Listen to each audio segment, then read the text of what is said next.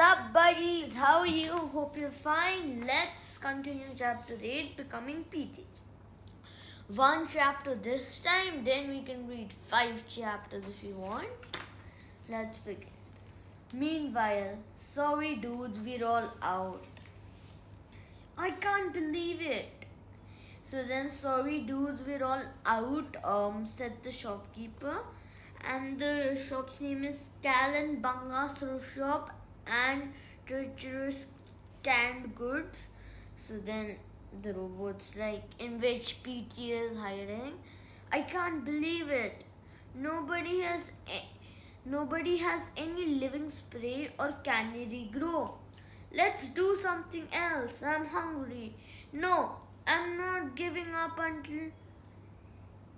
So then, um, he stopped uh, by um, a noise from a TV outside the shop, a TV outside a shop. Um, so then uh, there's Sarah Hatoff interviewing Petty PT. We're back live with Petey the cat, who has agreed to give us a tour of his secret lab, lab laboratory, which is filled with all kinds of dangerous stuff. It's a it's in a rental for uh, apparatus of annihilation and a depot for doodads yes doodads of doom. Hey look there they are says the robot. Er i mean bebop i have detected the items we were searching for.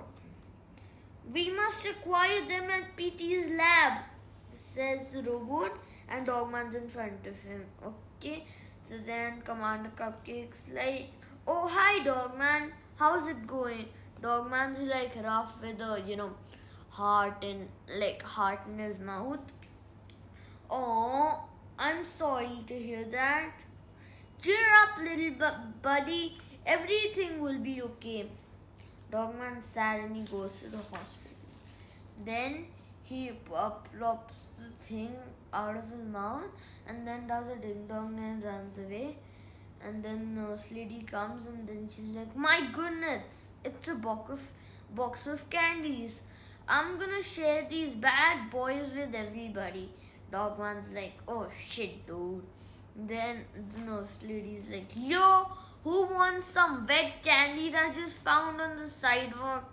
And then everyone comes running and then there's a patient who needs blood and he's admitted and he also wants to cure uh, he's also almost getting up and then he got up dude they're just so, showing that he's admitted and he's getting blood and then he gets up from the hospital and comes and eats candies then they eat and nom nom nom nom nom nom nom nom nom nom nom nom then um Sarah Hatoff is still doing it speaking of weird tra- transitions your childhood was hard, wasn't it? Yeah, but your father didn't stick around, did he?